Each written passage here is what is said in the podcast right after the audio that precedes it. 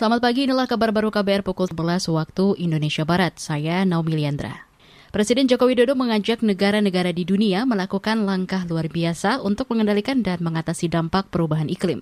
Hal itu disampaikan Jokowi hari ini dalam konferensi tingkat tinggi adaptasi iklim 2021 yang digelar secara virtual ya sedikit banyak memperbaiki di dalam SDM Polri sendiri agar SDM Polri itu tidak berpikir tidak ada yang berpikir radikal kan harusnya kita menggalang jangan kita jadi tergalang gitu dengan dengan uh, metode membaca tersebut maka polisi sulit tergalang untuk menjadi radikal gitu.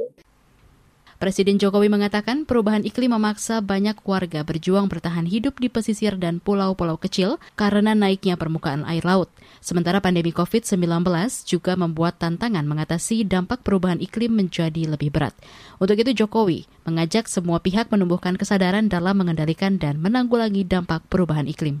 Saudara, strategi Kapolri terpilih Listio Sigit Prabowo untuk menangkal radikalisme di internal Polri dengan pengajian kitab kuning mendapat respon positif dari kalangan pengamat. Dosen Fakultas Strategi Pertahanan di Universitas Pertahanan Bogor, Susanintias Kertopati mengatakan, kewajiban anggota Polri untuk mengkaji kitab kuning bisa membentengi SDM Polri dari paham radikalisme.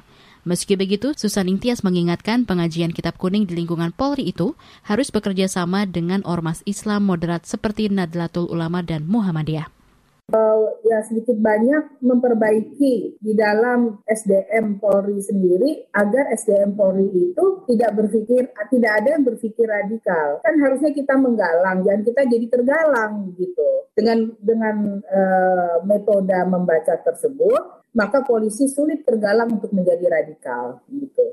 Itu tadi dosen Fakultas Strategi Pertahanan di Universitas Pertahanan Bogor Susaning Tias Kertopati. Sebelumnya calon tunggal Kapolri Listio Sigit Prabowo mengatakan bakal mewajibkan anggota Polri mengkaji Kitab Kuning. Kitab Kuning merupakan kitab-kitab tradisional yang berisi pelajaran-pelajaran agama Islam dan diajarkan di pondok-pondok pesantren. Kita ke mancanegara. Sebuah riset di Inggris menyimpulkan antibiotik azitromisin dan dosikliksikin tidak efektif melawan COVID-19 pada tahap awal perawatan medis. Menurut tim riset di Universitas Oxford, kedua antibiotik yang saat ini umum diberikan kepada pasien COVID-19 itu tidak berhasil secara klinis kepada pasien di atas usia 50 tahun. Sebelumnya, tim riset prinsipal yang didukung pemerintah Inggris menguji ratusan pasien COVID-19 dan sebanyak 500 pasien diberikan antibiotik azitromisin dan dibandingkan dengan 800 relawan yang hanya diberi pengobatan standar. Begitu juga 700 pasien lain diberi antibiotik doxycycline dan dibandingkan dengan 900-an pasien lain yang diberi pengobatan biasa.